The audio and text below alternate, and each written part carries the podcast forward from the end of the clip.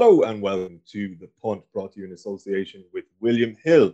Remember to gamble responsibly and visit johnlouis.net on how to do so. This is the 42 show in which we look ahead to the biggest sporting events of the month. And this time around, we're going to focus on the Premier League run in and a little bit of Cheltenham Festival as well, which, which is less than a month away. To talk me through the football, firstly, I'm delighted to be joined by David Sneyd, Johnny Ward, and Miguel Delaney. How are things, gents? Not too bad. All good, Gavin. I probably should have asked you individually in retrospect, but good to hear you're all doing well. Uh, we'll kick straight into it. Miguel, I remember, and I don't mean to trip you up from the off here because I agreed with you at the time, but I remember you were talking about Manchester City only a few months ago. I think it was on second captains. And there was a sense that you were relaying from the club or people within it that there was an element of Pep Guardiola fatigue had set in, and that maybe after this, uh, at the end of this kind of biblical run he had been on with them, which uh, maybe felt like it was drawing uh, towards its natural conclusion at the end of last season, that you know the demands psychologically and physically uh, were beginning to take their toll on the squad, and uh, arguably that they'd reached the end of their tether with him. And even at the start of this season, it felt as though City were a little bit off the pace. Took a while to get going. What's changed? Why are they now unstoppable? And are you surprised to see how quickly they've managed to turn it around? Uh, I'm maybe surprised from that perspective, in the sense of kind of the whole personalities and you know the fatigue of Guardiola. I'm not surprised in terms of what the club are. I think this is a point worth stressing because if there's any club that can withstand all the rigors of a global pandemic and the congested schedule, all the rest of it, it's a club with a, with a state's backing, basically, or an Emirates backing, however you want to put it. But I mean, leaving that aside, already, I suppose, an extension of that, you can still, I think, uh, credit Guardiola what he's done because it is true. When you spoke to a lot, a lot of kind of players around October, September, and connected to players, the vibe was that there was just kind of because he is, you can see on the line, Pep Guardiola is an intense manager, and that will have a psychological fatigue. Um, and it, uh, but it's also it's a psychological fatigue that will come out more when things aren't going well. You know, players are humans, and when things are going badly, they complain more. When things go well, suddenly a lot of uh, a lot of issues start to get waved away. And to fair to Guardiola, at that point, I think from, from what we've we've heard from around the club and that at that at that point, when everyone was thinking that they're they're actually they're on a bad run, they'd lost their way. He was kind of tinkering with the team, and what I do remember hearing, to be fair, around October, November, that him and his staff had got together and adjusted their fitness schedule because they realised they couldn't they couldn't train the same way when in this situation where they haven't had a proper preseason and they've had a game every three days. So that was one thing they tweaked, and he's obviously tweaked the way they play football, and that's gradually led to this build up in form where they're now on this unstoppable run. They all think Guardiola is a genius again, and far from intense, he suddenly looks very relaxed in the line. I mean, I, I was at Arsenal City on Sunday, and the way Arsenal have the press box now, or the press seats, you're actually very close to the benches. So remember, like when they played United, we could hear everything Solskjaer was telling Rashford, including a few disparaging comments about the Arsenal players. Um, but usually associate those games, you see Guardiola kind of manic almost. This kind of he's histrionic. Whereas here he was completely relaxed. And I think that reflects um, the mood of the club right now and why they're in the form they're in. Uh, although, I mean, there's an interesting thing there as well, uh, where in terms of the league, it's probably wrapped it up. In terms of the Champions League, is there a slight danger of peaking too soon, uh, given previous seasons? But, you know, uh, right now they look extremely strong. When you allude to the tweak in fitness training there, like there was a comedy made some weeks back now where he was asked about about the turnaround in form, and he pointed towards the fact that they previously had been running too much. Uh, and I don't know, was it maybe a, a simplistic way of, of looking at, or is it a simplistic way of looking at things to ask people like, is this about in that old cliche making the ball do the work for you a little bit more than they have been doing in the season because it feels so well oiled now. It feels like all the pieces are moving in unison. To feel like, and it doesn't necessarily require. Uh, too much individualism, albeit there are flashes of individual brilliance, but it's more or less uh, machine-like in how they go about their business. Yeah, I mean, it, it, he was probably just him, kind of, you know, he was a necessarily simplistic portrayal of something a bit deeper that he's doing. I mean, because if you look at the last few years European football, what's won it has basically been intense pressing, and that kind of dominates the game now. But if teams try and do that this season, they'll just fatigue themselves and run out of steam. So what he's done, I mean, like Guardiola has been influenced from his time in Germany in that way. So what, what he's basically doing, he, he he wants his players, from what we've been told, he told his players to stop making those breaks, stop making those intense runs, and play a more controlled game. And it's just it's allowed them to be more composed uh, and maybe a little less maybe uh, explosive than than some of their best performances of the past few seasons. But I mean, look at the run. it does speak for itself, David, and it is only a few weeks ago as well that uh, Manchester United were top of the table briefly, and look, I don't know that there were any uh, people who genuinely follow football who believed United could sustain a title challenge. Maybe you were one, I'm not sure. Uh, but uh, I guess in hindsight now, um, when the talk at the time as United started to drop off was that it felt like a missed opportunity for them given the irregularities of this season, it's starting to feel less and less like that now because I don't think anybody can live with City. And United certainly have probably shown no evidence over the last few years that they would have been able to stay the course with this Manchester City team yeah, like it's kind of if you look if you look at Man City now, I think Miguel touched on it there. As well as having that kind of just sense of total control in games, they just have a, sense of like it's strange, but a sense of power about them in just how they do control it. Like they have fellas who are who can be physical, and that does that does come true. But the way City just do have that total at the moment, anyway, because sense of just total control. I was chatting to Richard Dunne about this last week, and it was just because I wanted to try and get his point of view from someone who's obviously played the game professionally and played at that level in terms of Premier League. And he's like he was looking at it and made the point. See, don't do anything extraordinary in the sense of with their passing. Everything is short and sharp.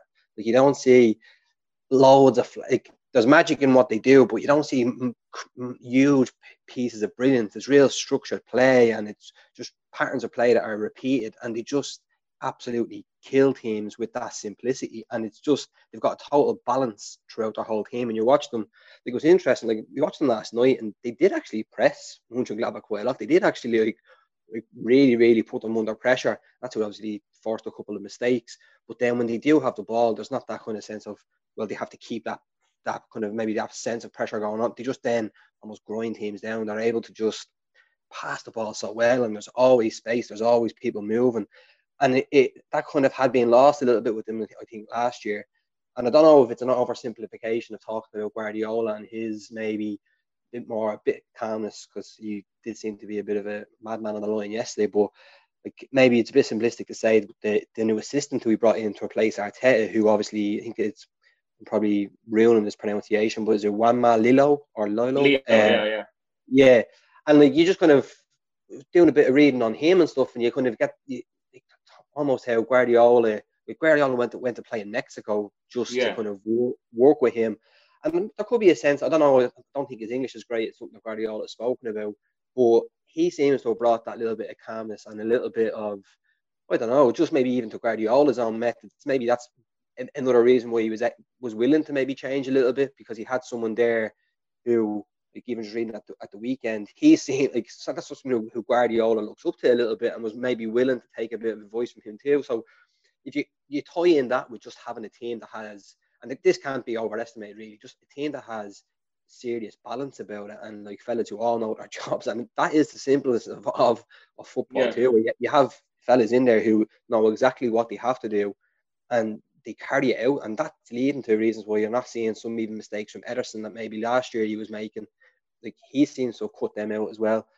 And the defense, everyone's spoken about, it's it's incredible. Like I think what 15 goals in the Premier League and five of them were against Leicester. Like and when maybe things were getting, we're, we're, obviously maybe not at the level they are now. So they're just, as you say, I really have they have they've just really kicked into form and are just showing that real sense of just just knowing what they're doing. Every single one of them. There's no there's no ambiguity there. Every single player in that squad knows exactly what they have to do for the manager. But just, just I mean, you mentioned the assistant there just before Johnny comes in. I mean, so, so the question about, I suppose, the players initially getting fatigued by Guardiola, that does tie into something bigger. I mean, Ferguson used to always say the most you have at any team is a three or four year cycle, which he's had with, with most of these players and why he's starting to face them on. But one of the things that Ferguson did as well as kind of make drastic changes in the team, like in '95 2001, used to regularly change his assistant for a different voice, and they changed the chemistry. And I think David is right there. Uh, also, as you say, like it's a different relationship. Arteta was someone who very much looked up to Pep as a mentor, whereas Leo is someone that Guardiola looks up to a mentor. So it, it does just change the chemistry as well. I think probably feeds into this. Johnny, I'd like to bring you in uh, to give me a vibe. Like you, you like the, the, kind of romance of football, and uh, you're a man who appreciates great art, as we can see behind you there. So when you're watching this Manchester City team, uh, do you enjoy yourself? Because I've seen people sort of relate them to or equate them to that great Spanish team of the previous decade, but then that's sort of like uh, that the stick with which uh, that they were beaten was like this element of supposed sterile domination or whatever kind of variation of that phrase that you want to use. I've seen it used on this Manchester City team. I feel as though it might be just from uh, begrudging fans of other clubs, to be honest, at the moment, because the maybe the the uh, fatigue that is set in among fans is purely City are winning every single game and sort of winning them uh, routinely and in a similar way. I don't find them boring to watch, though. What is your impression of this City team? Yeah, they're like they're kind of like the the team that will define um, football behind closed doors to an extent, where you've a lot, an awful lot of games, and it's kind of getting gotten to the stage now where some teams have sort of really struggled, and they're kind of in in go, going into kind of no man's land. Where City have emerged from that blip earlier in the season, where I genuinely thought like I like what you're saying about Guardiola. To me, they look like at the end of last season um, that they kind of lost their mojo. And how are they going to reinvent themselves this season? And they started the season. Remember the Leicester game, and you're like, where is this team going? Liverpool when they beat uh, Palace seven 0 um, and they've done all this with so many players out. I remember that day thinking, you know, where this title looks like it's over. And then since since around that time, City not only keeping clean sheets, but just winning games in this really, really methodical, routine manner. And what, like, where are you a situation where a team is effectively now running away with the league and they've one player in the top 10 scorers in the entire Premier League, and that's Gundogan. Um, which is absolutely baffling because they've done this without having like this kind of like this regular goal getting striker. Aguero's been out. And the mad thing is, like, I, I'm watching them without De Bruyne, and I almost enjoy watching them more. It's it's really weird, and he's possibly like one of my favorite players in the world. But what Gundogan has done in that team, um, it's it's hard to describe the way they play, but it's just so. I I I guarantee these Man City players will look back in this time in their life and think, there was no one at those games but I absolutely love playing in that team. And there's a real there's a real kind of hunger and heart in them. Just watching them last night, they did press really hard, as David Sneyd said, but they just go out onto the pitch now and they just feel, I think, they, they, the players individually feel like they're just going to dominate the game and they're brilliant to watch in a kind of a strange way where it's not really high octane. And as Miguel was saying, when you look at last year, like one season kind of rolled into the other, but in the three months or so there was no football. These teams they hadn't just stopped, like so they were still. So Liverpool have, have massive signs of fatigue, but City clearly reset the batteries, and I do think the players were hurt by what Liverpool did last season. I think they're hurt by their failures in the Champions League, um, and Miguel is saying that they might have peaked too early. I actually don't think they've peaked yet. I think that they have De Bruyne to come back in, and they've just gotten this system now where their defense is extremely mean and like Rúben Dias, that signing has been absolutely massive. They really, I think they'd one shot on target last night, the the, the Germans, and it was like City just they, they just completely control games. And I I would really fancy them to win the Champions League the way they're looking at the moment because the league is basically over. They can kind of stroll through that, and I think they these players I, I, I think they'll struggle to enjoy football any more than they are right now because of the way they play and because of their control and because of the genius of Guardiola. And I, th- I think the, the assistant manager must have had an influence because they've totally changed the way they play compared to the Guardiola we would have been used to. But I love watching them play. They, they are, to me, they're kind of the team that has defined football behind closed doors. There's almost no emotion to it. It's methodical and it's just brilliant. It is just a little point that's been even enjoyable a little bit this year as well is just seeing Cancelo too, and just that. Like I know maybe he did something with with Lahm where he kind of changed Lahm's position, but like I don't know, he, he seems Guardiola or if it's Lillo or whoever it was, he seems to almost have invented this new role for the player. Do you know what I mean? And it's actually great, great to watch it. And you see him last night whipping in those whipping in those two balls, and he just looks totally different player than what he was. He can listen, don't get me wrong, it's not as if they've unearthed him like he came from Juve, you know what I mean? He's been he's a top he's a top quality performer, and it's kind of scary what he might do against Ireland when when Portugal play. But like to actually see to actually see this in front of you developing in terms of because you're going to see this maybe this will be coaches will be looking at what's happened here and will be maybe trying to replicate it and it's going to be interesting to see it's just another way if you look at Guardiola's great team with, with, with Barca and stuff he's doing something whether or not they hit those same heights like they're well on course for it because like it, it takes something extraordinary now for them not to win the league. I think they can afford a small bit of a drop off. Like this has always been a team with the Champions League and the league. Guardiola can almost afford a small bit of a drop off and drop drop a couple of points here and there because there's no one really capable, I don't think, of going on a run to even put them under pressure, even if they do lose a couple of games. So it's just it's it's it's it's it's, it's, it's actually could be quite incredible what happens at the end of the season if they if they haven't peaked.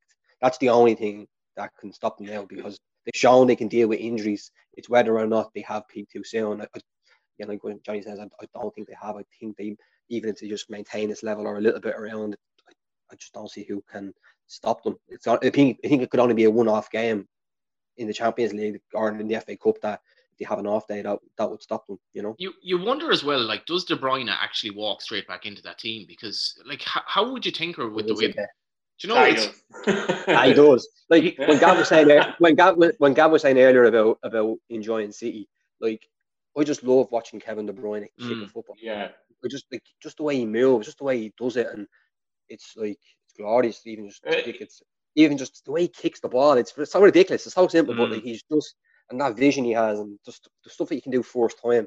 You're looking at him thinking. And he would have struggled to pass the ball better than Cancelo for the first goal last night. Yeah, well, that's it. Like think about it. Yeah.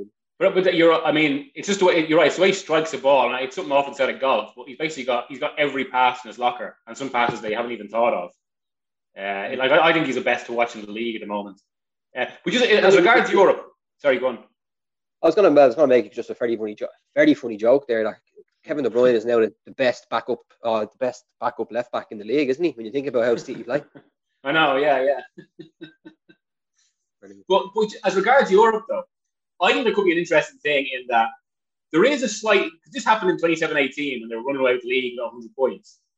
That not that they get complacent, but they're so used to a certain manner of victory in England, then it'll come to a big Champions League game. And far from Guardiola being relaxed about it, just continue that form, he actually doubles down on what he always does, We just think he has to try and do something special in Europe that suddenly kind of distorts their games uh, and a and a good team might be able to take advantage. Advantage. I mean, even like even when they beat Liverpool four one, to be fair, in that game, the Salah penalty comes from a simple ball over the top that Dias doesn't deal with. Like there are probably still a few vulnerabilities there that haven't really been tested yet. Um, PSG, like PSG, could do serious damage against. Yeah. Them.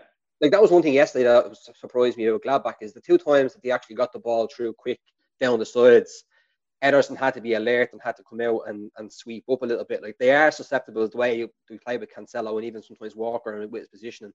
Like they're not totally infallible here. Like a, like a team of the level of PSG could beat them, obviously, of course, and, and Bayern Munich.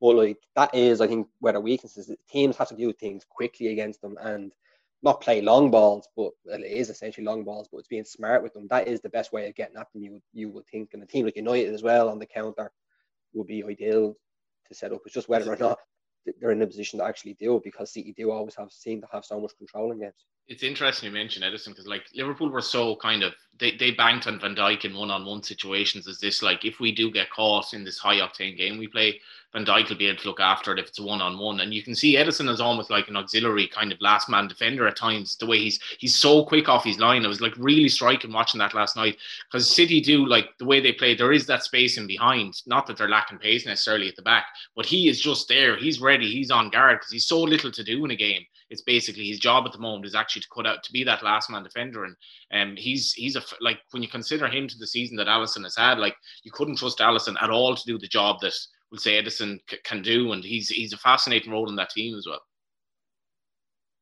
do want to chat about Liverpool and get into Mourinho a little bit as well, and Spurs and what's going on there. But uh, because you touched upon them, David, and because I'm sure viewers or listeners to this podcast would be apoplectic if we don't uh, give them a mention, like you've been a big advocate for Ole Gunnar Solskjaer, or what, at least what he's doing at United.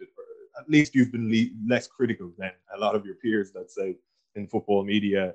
They're 14 points better off in the league than they were at this stage last season, which is an indication of progress. Obviously, there does seem to be an element of them being harder to beat this time around as well. And yet, when they got to the top of the league, it felt like they just had a nosebleed. I'm not sure if the belief is truly there, even on behalf of the manager, to go on and challenge City. I think they're, they're probably looking at this through a more long term prism. And he, listen, he, Solskjaer knows those players better than anybody at this point, uh, and he probably felt as though they couldn't maintain the challenge. Where do you think United are? Like, are you like if for United fans, can they be satisfied with the level of progress they've made this season, or do you feel as though it's too much a kind of a slow burning process, like for them to actually go on and become league contenders in the next couple of years? Well, I think there's, well, there's definitely reasons to be satisfied in terms of the improvement and the progress that's been made this year, um, and obviously where they are in the league and and stuff like that. But then you have to look at it through the prism of well, who are the best team in the league at the moment, and it's Man City. And you're kind of looking at are this Man United team capable of being as strong as this Man City team? And and because if this is if that's the standard now that City have, have once again set, are this Man United team capable of getting there at the moment? And it's the answer obviously the moment is no.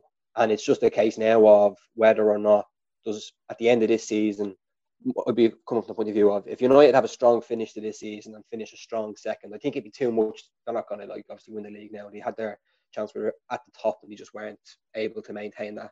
As you see, you're shown that they're just a couple of levels above at the moment. Things can change very quickly in football, though, and dynamics of teams can change. But if United have a strong second, whereby it's not a struggle to just finish in the top four, and they do well in the cup, Europa League, do well in the FA Cup by, by winning one of those I think that gives Solskjaer a bit of clout and a bit of reason and then to actually maybe try and get money in in the summer. But it's going to be difficult as well because you don't know how COVID's actually going to affect what they can what they can do. Um, I would say it's clear now that they have to obviously buy in the defensive areas. Goalkeeper, I don't know whether or not they're like it's everyone knows about, De Gea and the money he's on. Do you feel maybe they're stuck with him? do you feel Henderson's up for it? But I think this season has maybe shown up some of those weaknesses because like they've conceded 32 goals in the league. Like they've conceded the same amount as Fulham and Brighton. You look at what City have, it's like 15, and that's that's where that's where the weaknesses have been. We talked about that, that sense of control that City having games and that maybe sense of power. Like United, I don't think have that. They, they, even though they have such a good record away from home, you, you still go into games with uh, watching Man United and you, you always sense there is a vulnerability there. They haven't got that strength, I don't think, in terms of a team of teams going in and, and feeling as if they're up against. I think teams will still feel as if they can get at United and get into that level of a city where it's almost damage limitation.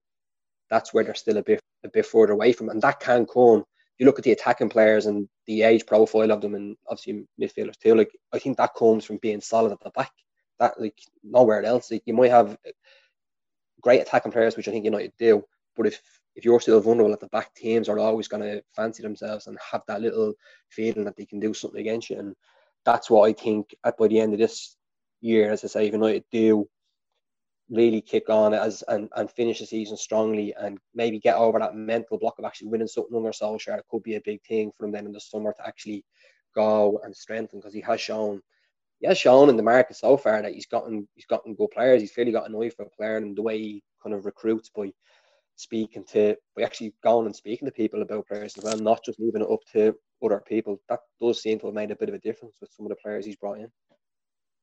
Miguel, could United be one transformative defensive signing away from being league title contenders? There are probably still issues in attack in terms of uh, well, I guess game plans to, to borrow some rugby parlance, like in terms of how they actually go about winning games, particularly when teams set, uh, sit back against them. But do you need uh, somebody next to, like, I don't know, this is, I guess, my own opinion, but watching Harry Maguire, for example, who they probably feel is uh, too big an investment to cast to one side, he strikes me as just like a sort of a beta defender. If you like, he needs a sort of a Vidić type next to him. Maybe they intended for him to be that figure in that they made him captain, and uh, clearly they, they probably felt as though he would add uh, quite a lot of defensive stability from a physical perspective as well. But it does feel as though he just needs a more solid guy next to him and allow him to play a little bit of football if that's what he he sort of brings to the table. Do you think somebody like say Koundé from Sevilla is 23 year old French defender, they're linked with him, or is there somebody out there that could afford Maguire that luxury of, I guess, focusing a little bit more on what he's good at and therefore shoring up United's defence as an overall uh, defence? Yeah, I do think United need to sign a defender. I think if it was if it was a season, if the sort of season that we expected this one to be, which would say it's open till December, we're thinking it was going to be uh, a, still an unpredictable campaign with say 75 or 80 points winning the league. They could have won the league with such signing in that season. But the issue, the medium term issue with Solskjaer for me remains that while England has a big six or a big four now, if you like, one of the other big four will always have a better manager, be that uh, Guardiola, be that Klopp, despite Liverpool's problems right now, or even Chelsea. I mean, Solskjaer is a better manager than Lampard, but they ultimately got rid of Lampard and got in uh, Tuchel, who's, I mean, despite what happened in 2019, probably a level above Solskjaer. Uh, like I have to say, um, has done a lot better than, I've than I expected, uh, and like they're actually there's a lot of good things about what he does at United, not least the kind of mood among the team, certainly compared to Mourinho and all the players like him. There's really good man management, and he's done some good things tactically, but you still can't really say that he's acting close to top class. I think it's always going to be the concern, unless he starts doing stuff like Dave mentioned there. Like, because I, I, do think he starts. He's, we're getting to the point where he actually needs a trophy to, yeah. to, to, to, you know, justify the faith in, in what the club is doing. Um, and I think I think there was maybe a little bit of wavering around October when they had that six one but really, and, and part of this is because Woodward is so appointed to Solskjaer, he's really invested in him. And I think it would take something very, very drastic to be a change. But at the same time, it's also feeling like it needs something a bit more drastic to really justify this. And I think they do need to win a trophy at least this season. And, and this this run of form is is a little bit interesting as well because they obviously been in such uh, they, they have been on a good winning run uh, going from 2020 into 2021 and now we've just had a little bit of a drop off and like the one thing that's defined Solskjaer's time more than anything else, they've gone on streaks where they've gone on these runs that suddenly make him look like a genius, and then on these they're immediately followed by runs that make him look like a clown. Uh, and we're, we're both extremes in the commentary. Uh, and so I think United need to consolidate a bit in that way, and, and hopefully, and not and stop this current drop off becoming a bit more problematic. And that will tell us a lot more, I think, Let's chat about Liverpool then a little bit before we get on to Jose Mourinho. And Miguel, I'll stick with yourself. Like you mentioned there that uh, Klopp is going to be around and he's going to be a better manager than Solskjaer. He's, he's naturally enough going to be one of the top managers in the league. Um, that being said, he has a job in a sense to sort of turn this uh, run of form around. Uh, people like people are aware of the stats, obviously. Four home defeats in a row in the league, which is absolutely inconceivable to people probably born on this side of the millennium or even around that time, that feels inconceivable. And then they've seen some pretty bad Liverpool teams. So uh, it does feel like um, at this stage a collapse. There are mitigating factors, again, which everybody is aware of. But from his point of view, how does he actually take them out of this hole? Because it feels as though a, on a couple of occasions in which they've seemed to turn the corner, you think of West Ham away, and even maybe uh, in the Champions League last week, yeah, Palace big time. Uh, around the corner from that has been another major setback. This uh, most recent one is obviously exacerbated by the loss of Jordan Henderson, albeit is he that big of a loss when he's been playing in a centre back pairing that has been shipping goals for fun? Uh, what does Klopp do really to, to turn this around from this juncture, or is it actually just about getting to the end of the season, sneaking into the top four, and taking the like taking the summer to rebuild? Well, I mean, some of the feeling you mentioned, it's probably relative to the fact that for Liverpool fans and for just the whole club as well, Klopp really was infallible. And now we have this situation where, not necessarily that he obviously want rid of him now, I think he's still seen as an absolute god, and justifiably so, given he, uh, he you know, ended 30 year wait and all that. But suddenly there's questions. And the view within the club is generally that as soon as they get the main players back, things will be fine. And I, I think that's a fair view.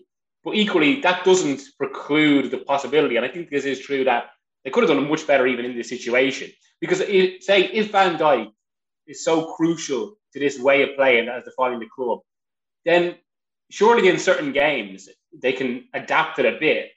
To, I mean, because all right, so while the injuries explain why they've had a, a drop off and haven't necessarily defended their title well, it, I mean, the injury shouldn't automatically lead to dropping so many points to teams that they're still so much better than. That, that, that's where the real concern is this season and where more could be asked of Klopp and why I suppose the extent of the form has been so you know striking.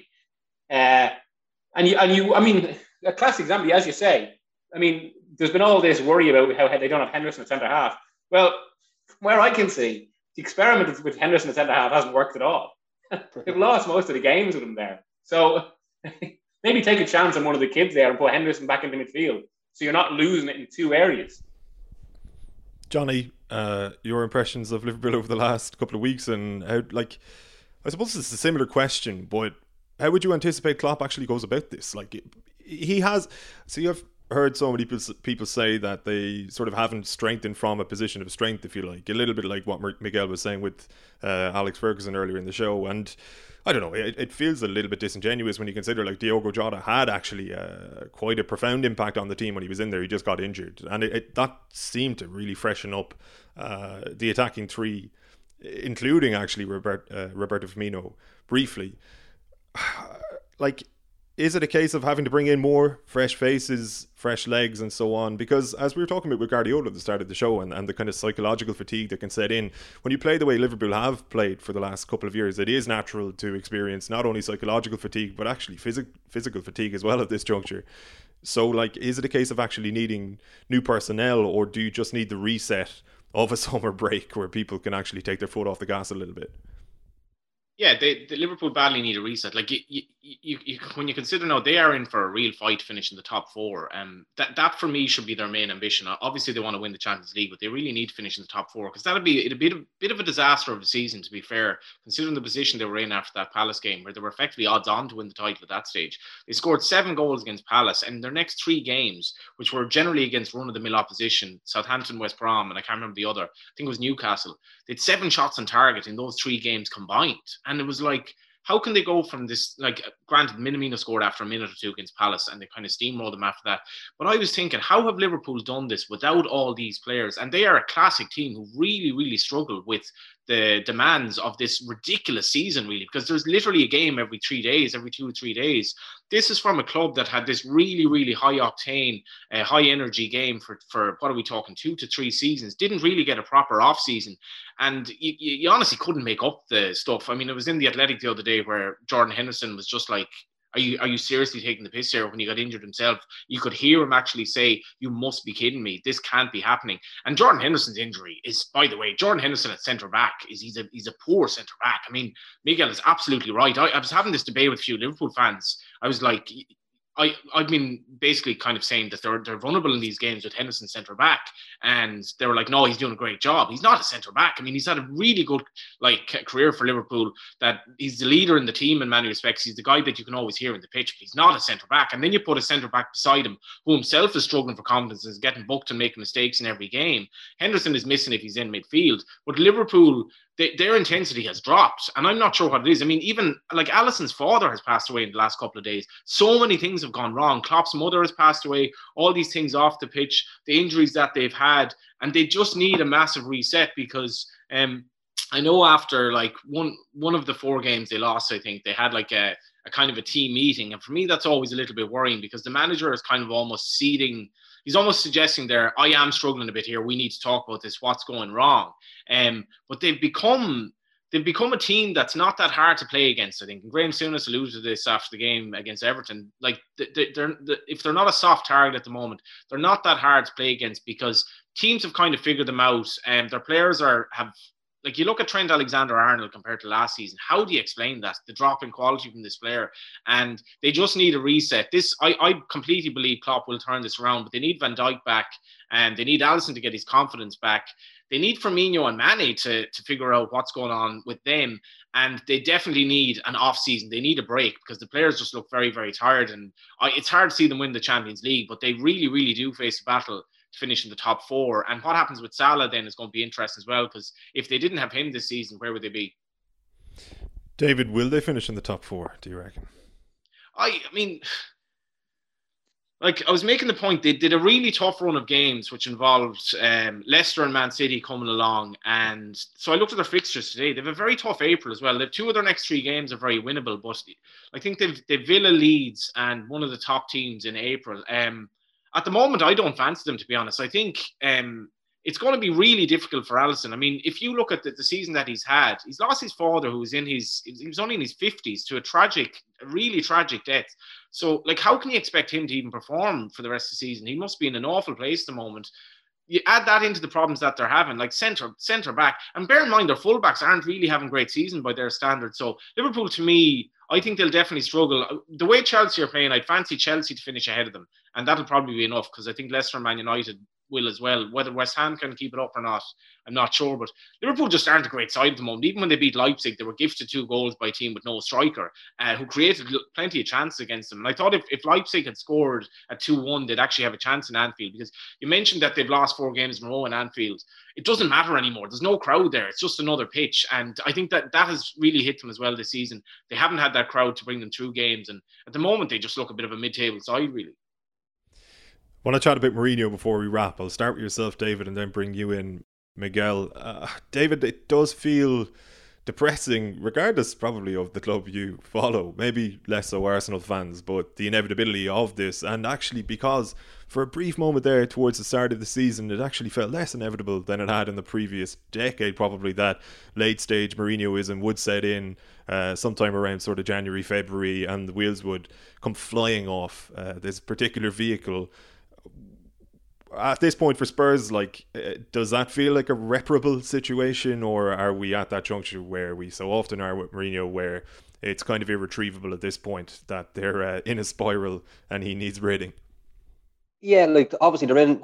Other than the other night when they they're obviously gone through in the Europa League, they're in in terrible form. They're not really playing. They're not really playing well. It's it's a strange one. It kind of it does strike me uh, a lot like uh, similarities in terms of what's happening in the league and with the cups in terms of his uh, the season 2017 with United, where obviously like Mourinho pretty much decided to not right off the league, but kind of realize well actually, do you know what, the Europa League is a priority in terms of getting into the Champions League. You looked at the squad United had, the way they were playing, knew the consistency wasn't really there at that point to do anything in the league and to prioritise the cups. Obviously, won the League Cup. They're in the League Cup final this year. There are a lot of similarities there in terms of the, some of the problems that are beginning to materialise with relationships with players. But what I would say is, obviously, everyone knows Mourinho is all about. He is all about results. He hasn't really gotten that much over the last couple of years. It's the only thing that justif- justifies what he does is what how the how the team do in terms of what they win. If the best case scenario, obviously, for, for Mourinho in terms of we talked about earlier about Solskjaer maybe winning a trophy and maybe getting that extra bit of credit and maybe a bit of, I don't know, respect maybe from, from other people. I don't think that Mourinho's look, needing needing that from what he's already done in his career. But if he, I would imagine he's now at the stage where he knows top four is beyond them, really, essentially, probably just prioritize the Europa League at this point now. Like he, he's in a one-off game to win the League Cup. If he wins that, and then does well in the Europa League and gets to the Europa League final, which they're when you look at the, the squad they have again, Spurs, very sports thing to say, but they, they could be a very good cup team. And Mourinho is, is, a very good cup manager just in terms of how he can set teams up in, in different situations. I would say that that's the thing that will save him again is if if he repeats what he did with United. Now listen, you see what happened the next season with United mm-hmm. and went to absolute bits. So that'll probably happen, don't think. But like I think what that's what will keep them in the job is if they win the I don't think it's anything about like see Spurs could conceivably finish in the bottom half, and I would not be surprised whatsoever. But then I mm. also wouldn't be surprised if they also won the two cups, and that's what will keep them in the job, and maybe get them to spend another hundred million maybe in the summer if if again and have to come back with it if COVID allows because clubs clubs have, have been hit have been hit massively. So um that's that's what and it'd be enjoyable. I kind of be interesting to see because it'd be if this chapter in his career, if he actually does pull it off and maybe win a couple of trophies, that's what will keep him obviously in the job at Spurs, really, I suppose. And then next season, is he able to capable now of building on it after a bit of success, or will it follow the pattern of what's happened before and just go to bits? So, so in effect, it's better for Spurs if they win nothing this season because he'll be gone. Well, no, I don't think it's ever better for a club not to win something. Like that's the thing. Like if they go and win something, Does that reinvigorate Mourinho? Does that reinvigorate the squad? Like you would think now Mourinho should look at Dele Alli and say, you know what, if a player is producing like that, even though it, like Wolfsberger weren't great really, but like if you've a manager, even he, he might have certain he might not get on with the player, he might not maybe like how he does conduct himself maybe around the training pitch. We saw that in the documentary and stuff. But like Dele Alli is a really, really, really good player. And whether or not he can get back to the levels that he was at under under Pochettino a few years ago, but like he has to try and do something with him now. He's they're in a position where like they have got a lot to play for. They might not in the league, they can in terms of getting Champions League, and it could be hard to motivate certain players when they're not fighting for that. But they still got a lot to play for in the league, and I don't think I don't think any Spurs fan really should be thinking, oh well, let's lose, let's lose, the, let's lose the uh, the League Cup final and get knocked out just to get rid of Mourinho because you never know what happened. They win two trophies and it could totally reinvigorate the club and maybe Mourinho too and, and players around the place. And you never know what where they could go or the say it's going to follow a familiar pattern of what happens with Mourinho or eventually you go out the door in a, in a blaze of hatred and despair. well, just when you say that, I mean, look, look, he, he won two trophies in his first season at United, and they finished second in the second. And that season, I mean, superficially, you can say it looked good, but really, that season was miserable. The seeds were sown for the fact that he's sacking a few months later. I think it's the thing with Marie. Like, well, actually, just as regards Spurs and trophies, I, I, think David is right. I mean, you should never want the team not to win a trophy just for the glory of it and all that. But who were the last two Spurs managers to win a trophy? Juande Ramos and George Graham. Like, I mean, they're great. they're not exactly remembered in the history of the club. But, like, I mean, the, the whole Mourinho he's gone. Like, yeah, the whole thing is just so tedious now. Even now, like, even this week, where it's, it sometimes feel like his only response is to put in a defiant press conference or whatever, the football they're playing is abysmal. Mm. Uh, and like they points to all the usual bigger issues. Right now, I do think this is uh, a disproportionately low ebb. In the same way, like in October, Kane and Son run ludicrously on unsustainably good form. They're probably uns- on unsustainably bad form now, and they're probably a bit of a leveling out. But like if, if, if you want the outlook of your club to be different or to be more promising for medium term future, I don't think Mourinho's the answer anymore. Uh, but it'll be it'll be interesting to see what happens. I mean, he's on the worst form of his career ever. So, and he's he's never worked his way out of a similar situation. So we'll see how that goes. Yeah, there is an inevitability about it. Like just before we wrap, Miguel, though, why has this happened this time? Like this time, it actually feels a little bit different, not in how it's materialized, but in the origins of it, if you like, because they were having actually a pretty decent season. It's not the case that it's kind of a, a second or third season collapse. It's it, from a period of good form, to which you allude there, involving Kane and Son, to kind of like just dropping off a cliff with no conspicuous signs of it, uh, uh conspicuous kind of uh, indicators that it would happen. So, like, was there a, a turning point, or is this just the kind of rot that tends to set in now when he's at the helm of the club? No, like so, like Chelsea in 2014 and 15, and because that, that that that the slide actually started in the title season, there was a distinctive turning point, and that's when he started to get the players to go on about referees all the time. The, the players thought this was bizarre, given they were they were top of the league, and it started to break that trust. With this, though, it's still it's still the same principles, but just accelerated. Because I, I think you can kind of see it now. What basically happens with Mourinho, he comes in, he, he speaks with real clarity, especially when analysing opposition teams. And that does wow people. And he has, he's got a charisma.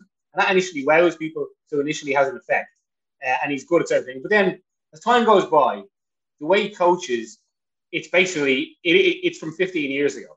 Uh, so when you're playing against better teams, that starts to have an effect. We've seen that in Spurs games. As soon as players drop form, there's no system for them to fall back on. They look clueless often.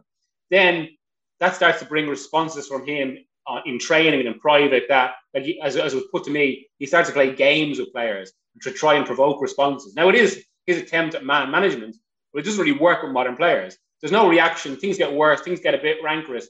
Then he starts having responses in, in public, and then you know we see the usual kind of circus, and it just gets into this kind of maelstrom where there feels there's no escape, and it's just all it's all flatlining, which is usually the third season. Except with Spurs, there's at least a possibility that it's happened now in whatever you want to call this. this feels like a, this feels like about five seasons though, doesn't it? Because it is yeah, so that's the thing. That's the yeah, so, like, yeah. He's actually in theory, so really, he's actually lasted longer in this job than any other. it has felt that way. That's not that word. In emotional terms, yeah. uh, but you know, so yeah, we'll see how he gets out of it. But no problem at all. Thanks very much, man. Miguel, thanks a million.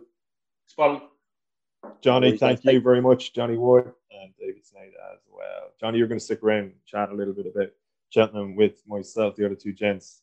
we bid us farewell for now. Speak soon, guys. See you, gents. Take care.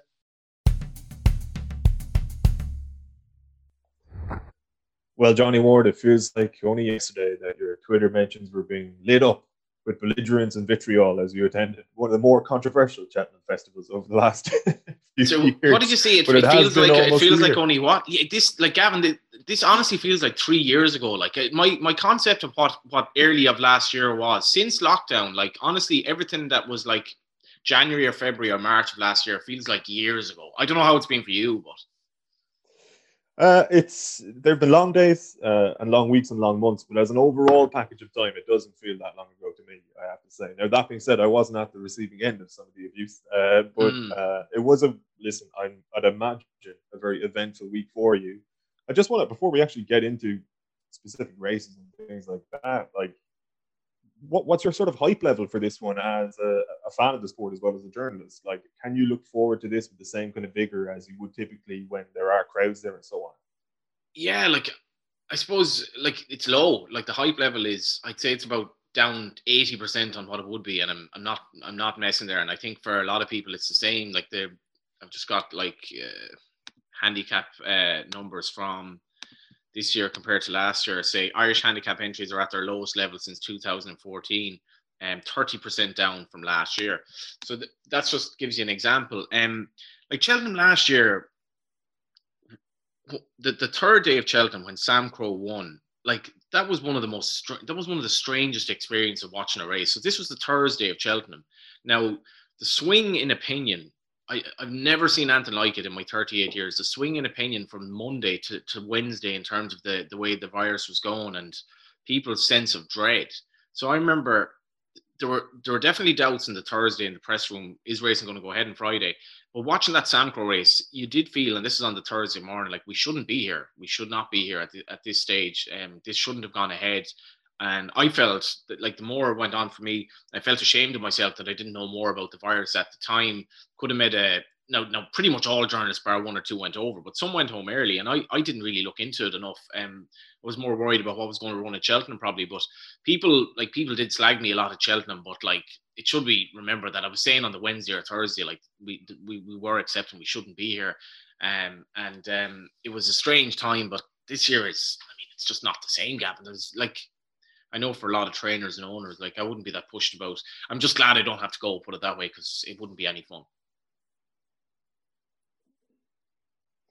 Uh, well, what about the trainers and owners then? Like, uh, like obviously the competitive side of it for them like, is the preeminent thing, but like, do they like they are losing part of the experience as well? You know what I mean? When you're speaking to trainers and uh, and owners, like, are they looking forward to this festival with the same sort of feverish anticipation, or is it does it lose some of its gloss as well for them, even if they are planning on having winners and so on? That there won't be thousands of people there to see. It won't have that same sort of festive feel. It's more not a box ticking exercise, but it is just about completing it, and people will be watching from home, which isn't the same. What, what county are you from, for example? Cork. Right. So say say like say Cork won the All Ireland final um the other day or whatever, and there's nobody at it. Like um like the, the build up of an All Ireland final day. Like I, I saw Galway win the All Ireland in 2017. The whole part of it is the build up, the atmosphere, that that that hours before as you, you, you, meet people and, and, and just that raw emotion of the crowd there. Like if you go to Cheltenham, it, it takes over the whole town. Um like the and villages around it for miles and miles. It's all about Cheltenham. It's absolutely flooded with Irish people. Like there must be, I think about a third of the crowd is Irish, which is staggering, really. Um, so if you go over to Cheltenham this year and you happen to have a runner, like you'll be celebrating to a tumbleweed. You know, it, it's there's absolute. It, it, it'll just feel completely surreal. Um, and as much as it has become the new normal, like there are nine, sorry, eleven months now of racing without crowds. Like Cheltenham is about coming in and the roar that the crowd will give a good winner like Envoi Allen or Shishkin or popular horses winning a Gold Cup. Winning a, winning a Gold Cup this year and coming in with not even an applause. It's just going to be weird. And like with all the complications of travel and all that, like it's it's understandable that people just aren't quite as arsed this season and they're just waiting for the Normal Cheltenham to come back next year. That being said, though, if Cork were to win in All Ireland, you'd have 15 players and backroom staff and so on going absolutely mm. mental on the pitch. You like it, it, will obviously mean a significant amount to, and we've seen it in across the plethora of sports. People are well able to celebrate their own achievements as a team, as a group. You, you anticipate that will be the same for, for the guys over there, or are you saying that will uh, it will actually detract nearly from their enjoyment of winning as well? Just the fact that that sort of festival spirit and, and the adulation from the crowd isn't there. I will like because you know there, there aren't many race meetings where the where the jockey kind of like lets out this you know extreme emotion passing the winning line like it, it very rarely happens in an irish race that the jockeys show any emotion after a winner like even even at punchestown it's it's you know they, they don't always do it.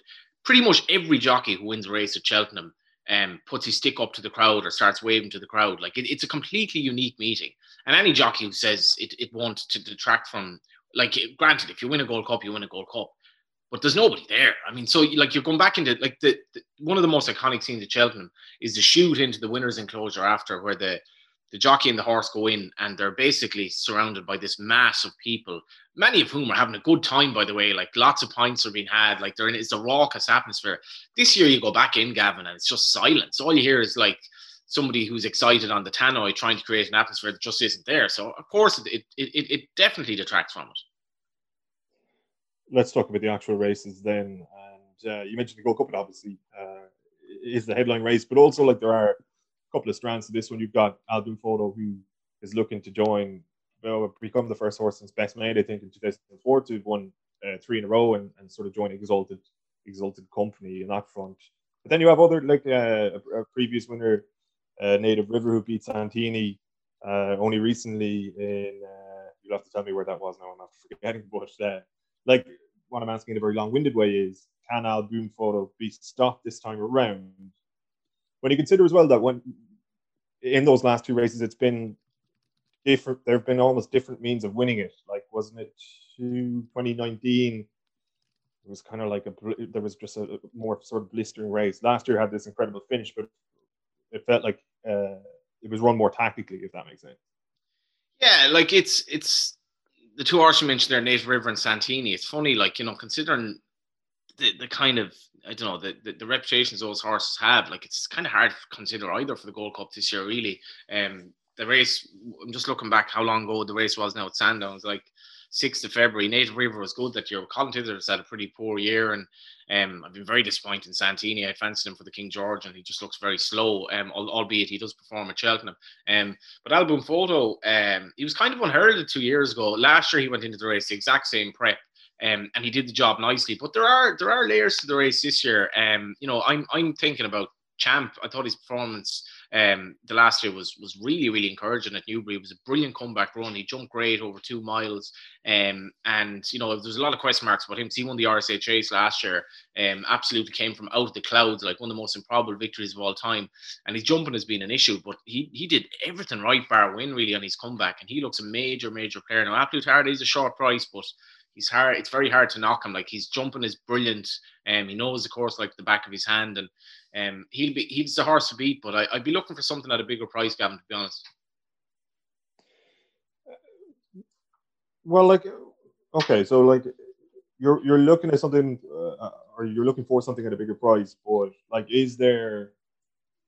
I, I don't know, like, is there an expectation of Al Boum Photo can win three in a row, or, or is there an expectation actually that converse to the last couple of years, uh, there might be an, an element of uh, performance dropping off, or some of that chasing back to him you allude there, uh, catching up.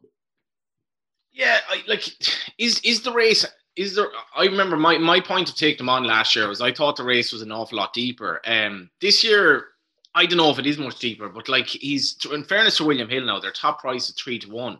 Um like he's to take on Champ is coming to second favourite. A Plus Tard uh, is third favourite. Now, in fairness, neither of them ran in the race last year, and A Plus Tard has proved a bit of a revelation over three miles. His victory at Leopardstown. Um, after that, then you're kind of into the territory of like Minella Indo was disappointing at Leopardstown last time. I thought I, I fancied him for the Gold Cup, and I, I thought he'd I thought he he would this was his season. There, there, it's really really hard to pick a hole in Al Boum Photo, Gavin. Like his comeback at Tramore, as much as he was beating horses that he basically beats. He jumped brilliantly. Willie Mullins was absolutely purring after the race, and um, it's hard enough to oppose him. It's just he is short enough price, and things can go wrong in the race. Well, it's an extreme jumping test. Um, and I just prefer to look at something at, at, a, at a slightly bigger price, but he, whatever beats him probably will win. What about the champion hurdle then? I think Honeysuckle is the favourite there. What kind of a race are we looking at in terms of depth? And uh, are there sort of other horses that you would point towards as being better value for money? Yeah, this race has become fascinating. To be fair, like I, I really don't like this idea of these mares races at Cheltenham, mares hurdle, mares novice chase, mares novice hurdle, blah blah blah. I don't, I don't think they're particularly memorable. Um, and bizarrely, then you've like Honeysuckle, uh, who, who essentially avoided the champion hurdle last year to run in the mares race she's now taken on Epatante, another mare who won the champion hurdle last year. So effectively, the two best horses in the champion hurdle are actually mares, which is bizarre considering um, the mares hurdle is there, and that race might be left to Concertista. But Honeysuckle was awesome at Leopardstown the last day. I'd probably pick some holes in the horses that were in behind her. Um, Son Ra, obviously, he's just kind of out for the season now. He's been disappointing and nothing got into the race. Abacadabras has had a disappointing campaign.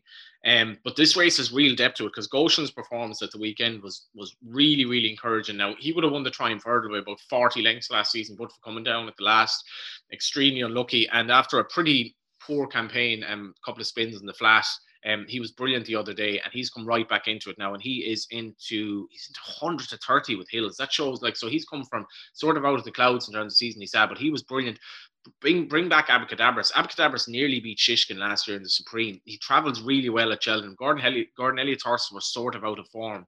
Um, I think if you back him at 12, 12 to 1, as much as I'm not very keen on his finishing effort, you're going to get a massive run for your money. Um, I don't think that's a bad call at all if you are getting involved in the race. Um, but the two mares, Honeysuckle, she's a brilliant attitude, Gavin. She's apparently just turned into a complete like madam at home. She's the boss. She knows how good she is. And she, for a horse who kind of just does enough in her races. She was extraordinarily good at, at Leopardstown. And I think Epatante um, has a massive, massive challenge on her hands this year. And she's been usurped as favourite now as well. She's 72, uh, third favourite with Hills, which is which is uh, an industry outlier, I think. Triumph Hurdle, uh, talk to me again about depth and what you anticipate there. Uh, Zana here, if I'm pronouncing that right. You are indeed. I, haven't heard it said out loud. Uh, was favoured with his last time I checked, was just before we came on. I presume that's still the same. Uh, talk to us about the Triumph Hurdle. Yeah, nine to four favourites. In fairness, I can't. It's very hard to knock Zanahiyr. He was a good horse on the flat, um, but he's just been flawless over hurdles. And his last win at Leopardstown was achieved in a race that wouldn't have suited him. Uh, really, he's he's a horse who stays well as much as he does have a turn of foot. He's he can do it basically anyway. He loved the ground the only reason you'd be taking him on really again is his price. He's nine to four with Hills like um Quilixios, his stablemate. I wonder will they go with the, the, Fred Winter with him and just keep the two of them apart because he might well win the Fred Winter. French Aseel is a horse I tipped up in the 42 um a while back after he won his um, maiden hurdles. He won his maiden hurdle by 21 lengths, and the form has worked out fine. He's moved to Willie Mullins. A little bit surprised that he hasn't run since. Small concern, but um, my suggestion would be to back French Aseel at 8 to 1 with Hills at the moment and Tritonic at 11 to 1. Tritonic is a horse who would be rated about 20 pounds ahead of Zanahiyr on the flat. Now, it doesn't necessarily compare, but he jumped brilliantly. Um, he jumped really br- well at Ascot in his hurdling debut. He's going to run at the weekend um, in the Adonis, I think, which is going to be the four year old hurdle. Uh, and the Adonis will tell us more about where he's at, but he looks a really big contender for Alan King, who's won the race twice, twice, and I, I think it's actually turned out to be a bit of a crack and trying further. But they'd be my two. If you couple them, you're I suppose you're on about a five to one shot or thereabouts. Not too bad. Uh, other sort of hot pots, as you might put them. I know you mentioned uh, Bois Alain, uh, the Shishkin, who I think you referred to earlier as well. Monkfish. Uh, I'm kind of just naming horses here, but where else, like where else can you see sort of value in this festival, or who else do you anticipate doing yeah. well?